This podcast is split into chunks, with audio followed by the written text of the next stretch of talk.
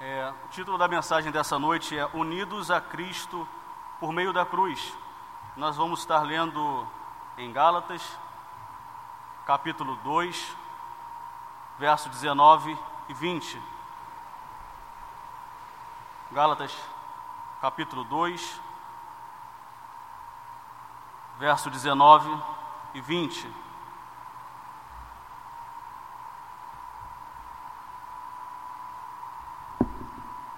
Nos diz assim a palavra do Senhor: Porque eu, mediante a própria lei, morri para a lei, a fim de viver para Deus. Estou crucificado com Cristo. Logo, já não sou eu quem vive, mas Cristo vive em mim. E esse viver, que agora tenho na carne, vivo pela fé no Filho de Deus, que me amou e a si mesmo se entregou por mim. Deus abençoe a sua palavra. Irmãos, antes de entrarmos propriamente no texto, é, faz-se necessário fazermos uma, uma introdução e explicarmos qual é o motivo, ou quais são os motivos que levaram o apóstolo Paulo a escrever a carta aos Gálatas. Paulo, escrever, ao escrever a carta aos Gálatas, ele se apresenta no capítulo 1, verso 1, como um apóstolo da parte de Deus, demonstrando portanto, legitimidade nas palavras que seriam proferidas.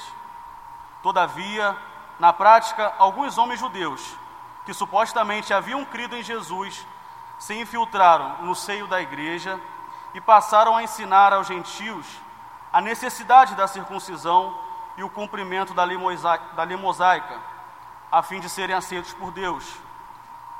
Por esses motivos, Paulo escreve essa carta não somente para refutar os falsos ensinos, mas também relembrar aos Gálatas da sã doutrina. Então, irmãos, né, feita essa primeira introdução, era esse o contexto que Paulo ele se encontrava quando ele escreveu a carta aos Gálatas. Na sua viagem, em uma das suas viagens missionárias, ele tinha ido até as regiões da Galácia para poder pregar o, o Evangelho, aquele Evangelho que ele havia recebido da parte de Deus, como está relatado no, em Atos capítulo 2, verso 15 e 16, momento em que esse mesmo apóstolo Paulo estava indo de caminho, no caminho para Damasco, e ele subitamente teve um encontro com o Senhor. Esse mesmo Paulo que estava levando cartas para aprisionar, para poder prender os cristãos que ali congregavam. E no exato momento ele teve um encontro com esse Jesus. E esse Jesus ele fala com ele: Paulo, por que tu me persegues? E ali abre um diálogo e esse Paulo diz: Senhor, mas quem é tu? Quem é tu, Senhor? Ele diz: Eu sou a Jesus a quem tu persegues. E dali em diante, né, nós conhecemos a história. Paulo ele fica cego, ele é orientado a, a entrar na cidade e retomar a sua visão. E Ananias é incumbido dessa responsabilidade de orar por Paulo para que ele possa retomar a sua visão. Mas ele, a gente vê na narrativa bíblica que Ananias ele fica um pouco é, amedrontado, fica um pouco confuso. Por quê? Justamente porque esse mesmo Paulo, ele, a, a fama dele já corria por todas as cidades, porque ele era um homem zeloso e ele, na sua capacidade, na sua, na sua mente, ele pensava que estava surgindo uma nova religião. E ele, por ele ser zeloso, extremamente zeloso, ele começou a perseguir os cristãos. Mas os planos de Deus para a vida dele era outro. E ali Ananias ele ora e esse mesmo Paulo ele retoma a sua visão. E ali começa o seu ministério. Esse apostolado, como ele diz mesmo na carta aos Gálatas, um apóstolo não da parte de homem nenhum, mas um apóstolo da parte de Deus.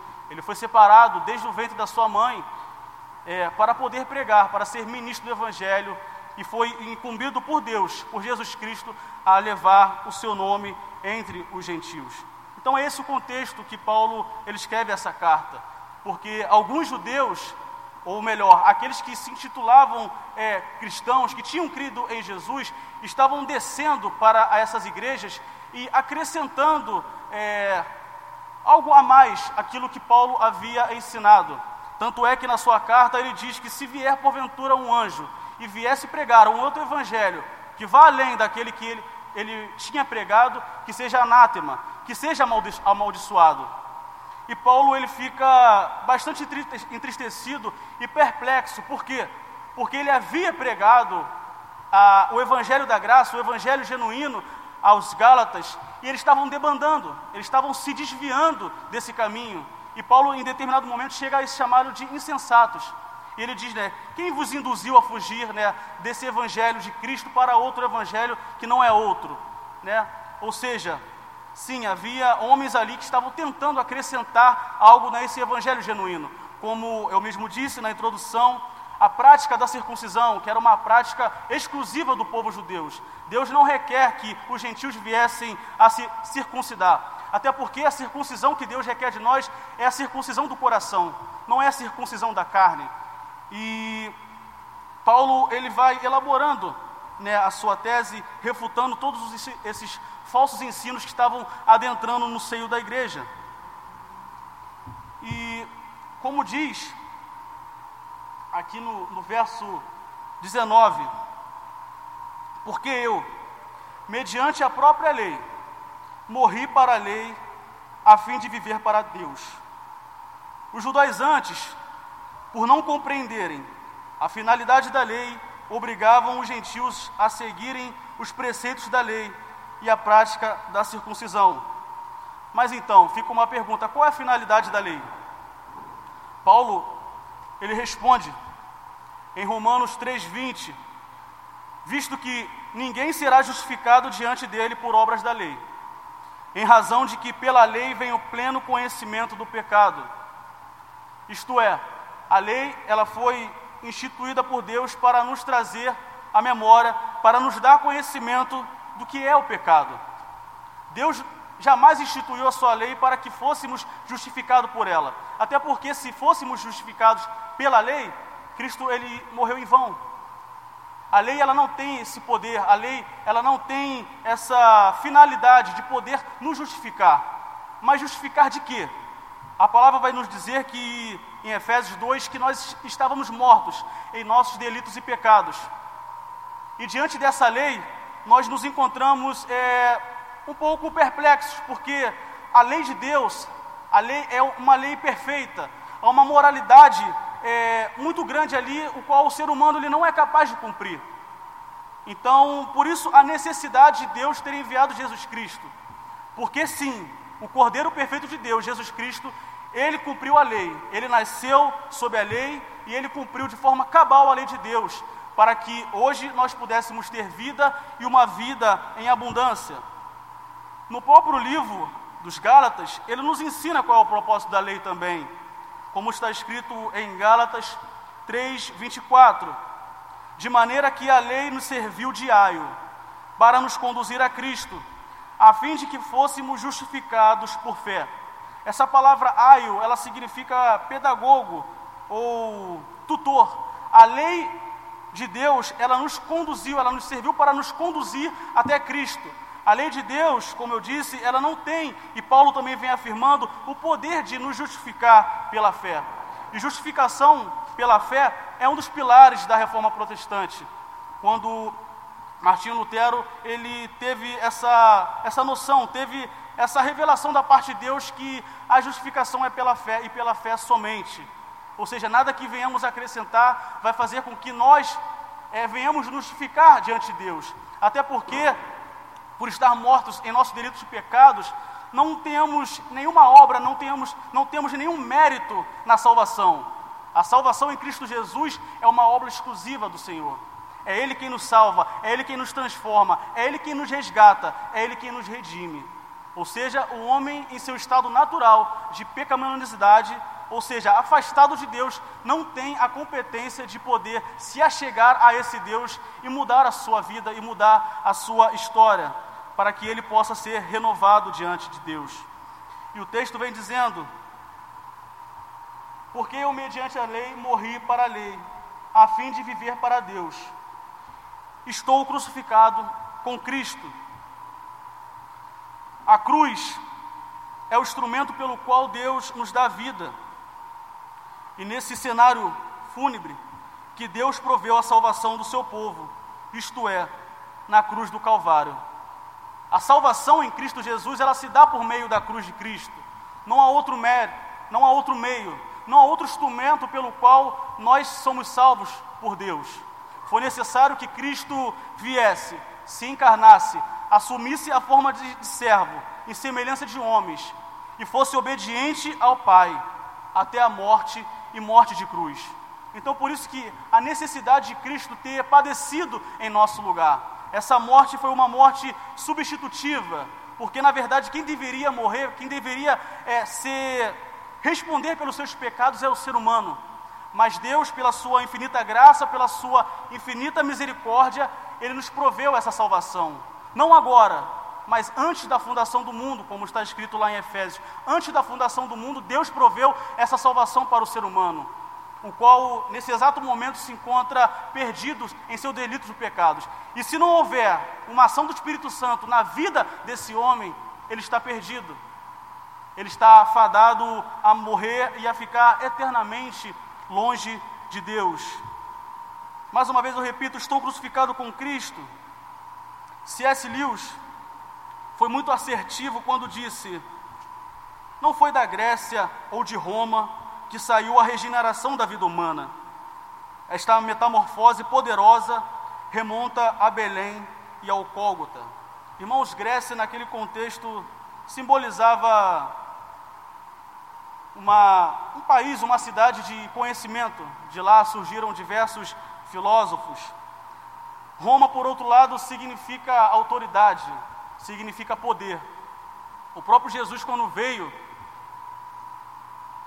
o povo judeu estava sendo oprimido pelos romanos. Mas esse C.S. Lewis ele diz que essa metamorfose, ou seja, essa mudança poderosa que o ser humano ele tem em sua vida por meio da regeneração, por meio da santificação em Cristo Jesus, ela veio de Belém da Judéia, uma cidade pequena, a qual o Senhor nasceu e nos relatos bíblicos diz que no momento do seu nascimento, Jesus ele foi colocado numa manjedoura, porque não havia lugar na hospedaria para que nem ele e seus pais pudessem passar a noite. E por fim, o Cólgota, que significa lugar de caveira, esse lugar de tormento. É o lugar que ficava longe de Jerusalém. E é nesse lugar, Belém da Judéia e o Cólgota, que nasceu a salvação do ser humano a, ser, a salvação daqueles que se encontram ou se encontravam perdidos, é, praticando toda sorte de impureza, é, satisfazendo todos os desejos carnais, todas as concupiscências da sua carne. Para nascermos de novo, antes se faz necessário morrer com Cristo, como também está escrito em Romanos 6,6. Sabendo isto, que foi crucificado com ele o nosso velho homem para que o corpo do pecado seja destruído e não sirvamos o pecado como escravos. Em outro momento, todos nós éramos escravos do pecado. Satisfazíamos todos os desejos da nossa carne, as concupiscências dos nossos olhos. E éramos, por natureza, como a palavra de Deus diz, filhos da ira. Mas agora, regenerados, nascidos de novo, nós somos feitos servos de justiça e por isso Deus nos orienta para santificarmos agora os nossos corpos, os nossos membros, a fim de que Deus ele possa receber o nosso louvor e a nossa adoração. Outrora nós estávamos perdidos, mas em um determinado momento nós fomos achados e hoje, graças a Deus, podemos fazer parte desse rebanho, o qual o Senhor Jesus Cristo é o nosso bispo e nosso pastor de nossas almas. Então, irmãos, a gente vê que não somente essa carta aos Gálatas, mas também Paulo escrevendo aos Romanos, ele sempre diz a necessidade de crucificação. Infelizmente, a mensagem da cruz, ela tem sido banalizada, ela tem sumido dos púlpitos.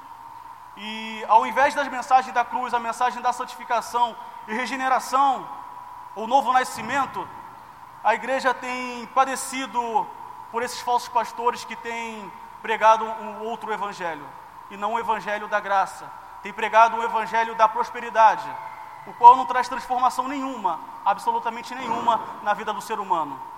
A mensagem da cruz é, é a mensagem que nos traz transformação, é uma mensagem que nos traz vida, e uma vida não uma vida qualquer, mas uma vida em abundância com Cristo Jesus. Segundo Jonas Madureira, um pastor e teólogo batista, em seu livro Inteligência Humilhada, ele nos diz: a morte de Cristo não é o simples testemunho de um Marte ou um mero modelo ético do reino de Deus, mas é, acima de tudo, a obra vicária, expiatória, por meio da qual aqueles que creem em Jesus nascem de novo, são salvos e têm a sua comunhão com Deus restaurada. Irmãos, o homem em seu estado é, natural, ele está afastado de Deus. Ele não tem nenhum sentimento de poder cultuar a Deus. É da sua natureza adâmica, a sua natureza caída. Ele se encontra nesse exato momento afastado do Senhor. Porque a palavra de Deus diz que por um homem entrou o pecado no mundo, e pelo pecado a morte. E a morte passou a todos os homens, por isso todos pecaram. Em Romanos 3,23 vai nos dizer que todos pecaram e carecem da glória de Deus. Sem exceção, toda a humanidade pecou contra o Senhor. E hoje ela se encontra caída, salvo aqueles que reconhe reconhecem e reconheceram que necessitam de uma transformação, necessitam dessa mudança de vida. Falta apenas algumas horas nos separa do ano de 2020. Nesse exato momento, milhares de pessoas estão na expectativa de que esse ano de 2020 será um ano diferente. Há um lema que diz, né, ano novo, vida nova. Mas vem a pergunta: será que elas entendem o que significa vida nova? Porque quando a gente conversa, a gente vê, por exemplo, nas entrevistas, ao sair de casa, pessoas dizendo que desejam prosperidade, elas desejam que um ano seja um ano melhor, mas elas, nenhuma delas tem a dimensão de que para ter uma nova vida, uma vida em abundância, não uma vida qualquer, não uma vida miserável, é necessário que elas reconheçam a sua pecaminosidade e se entreguem ao Senhor, porque somente o Senhor pode nos dar vida, somente Ele pode nos trazer a comunhão e restaurar essa comunhão que estava perdida e nos ligar novamente com o Pai. E o texto vem dizendo o seguinte: Logo já não sou eu mais quem vive, mas Cristo vive em mim. E esse viver que agora tenho na carne, vivo pela fé no Filho de Deus que me amou e a si mesmo se entregou por mim. Esse é o amor de Deus. Deus ele demonstrou o seu amor pela humanidade na cruz do Calvário. Foi lá que ele trouxe uma esperança para a humanidade, porque essa humanidade ela estava em densas trevas. Essa humanidade ela estava afastada de Deus. E aqui o apóstolo Paulo vem dizendo que já não sou eu mais quem vive. Não é ele mais quem vive, porque ele reconheceu que aquele velho Paulo foi crucificado com Cristo. Aquela velha natureza, aquele velho homem, ele morreu com Cristo na cruz.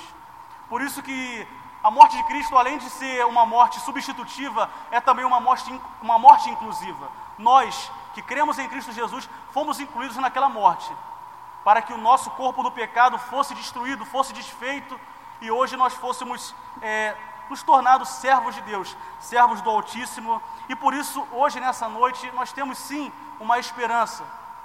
Infelizmente, essas pessoas elas não têm essa esperança, ainda não têm esse entendimento vai passar esse momento de festa, vai passar esse momento de euforia e a vida delas vão voltar ao normal e elas vão continuar com as suas vidas sem sentido, procurando satisfazer os seus desejos, procurando contentamento em algo que não pode é, saciar esse desejo. Eu lembro-me de, de Agostinho, logo no início de suas confissões, no seu livro, quando ele diz que fizeste-nos para ti, e o nosso coração ele permanecerá inquieto até encontrar descanso em ti. Então, esse é o retrato do homem. Enquanto ele não repousar em Deus, enquanto ele não voltar para a sua origem, ele ficará inquieto, tentando satisfazer os, é, os seus desejos no dinheiro, na prosperidade, colocando, depositando toda a sua confiança no seu trabalho, na força do seu braço. E por isso ele permanecerá dessa maneira, inquieto, até ele encontrar a, a satisfação plena que só pode ser encontrada na pessoa de Jesus Cristo. Talvez a gente nessa vida aqui não fique rico, né? Deus não permita que nós sejamos prósperos, muitos prósperos, porque Ele conhece o nosso coração. Talvez não tenhamos o carro do ano ou, sei lá, uma casa própria. Mas Deus, Ele nessa noite quer que nós nos regozijemos nele, porque a maior alegria e o maior presente que o ser humano ele pode receber da parte de Deus é a salvação em Cristo Jesus. Porque se dinheiro, se prosperidade, se carro, tudo isso fosse dar contentamento ao ser humano, os homens ricos eles não se suicidariam. Então por aí nós já percebemos que não há contentamento nessas coisas. A verdadeira felicidade, ela só se pode ser encontrada na pessoa de Jesus Cristo. E é isso que Paulo aqui ele afirma. Já estou crucificado com Cristo, logo já não sou eu mais quem vive, mas é Cristo que vive em mim. E esse viver que agora tenho na carne, vivo pela fé no Filho de Deus que me amou e a si mesmo se entregou por mim. Que nessa noite você possa reconhecer esse amor de Deus. E se você entendeu essa mensagem dessa noite, que Deus ele tem um amor profundo por você, um amor que nos constrange, um amor que é capaz de nos transbordar de alegria, porque nós reconhecemos de onde nós viemos.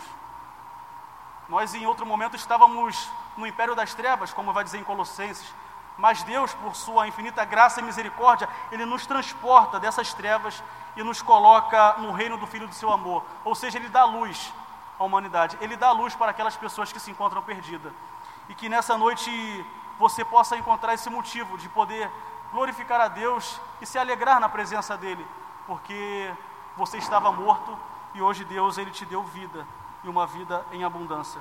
Que Cristo não somente abençoe a nossa igreja, que Cristo possa abençoar todas as igrejas que nesse momento se encontram reunidas para cultuá-lo, agradecê-lo por esse ano de 2019 e pedi-lo para que nesse ano de 2020 nós possamos é, trabalhar na obra do Senhor, arregaçar nossas mangas, porque há muito trabalho na seara do Senhor e que Ele possa nos animar, nos encorajar a propagar o Seu reino, porque ainda há muitas pessoas que necessitam ouvir a palavra do Senhor.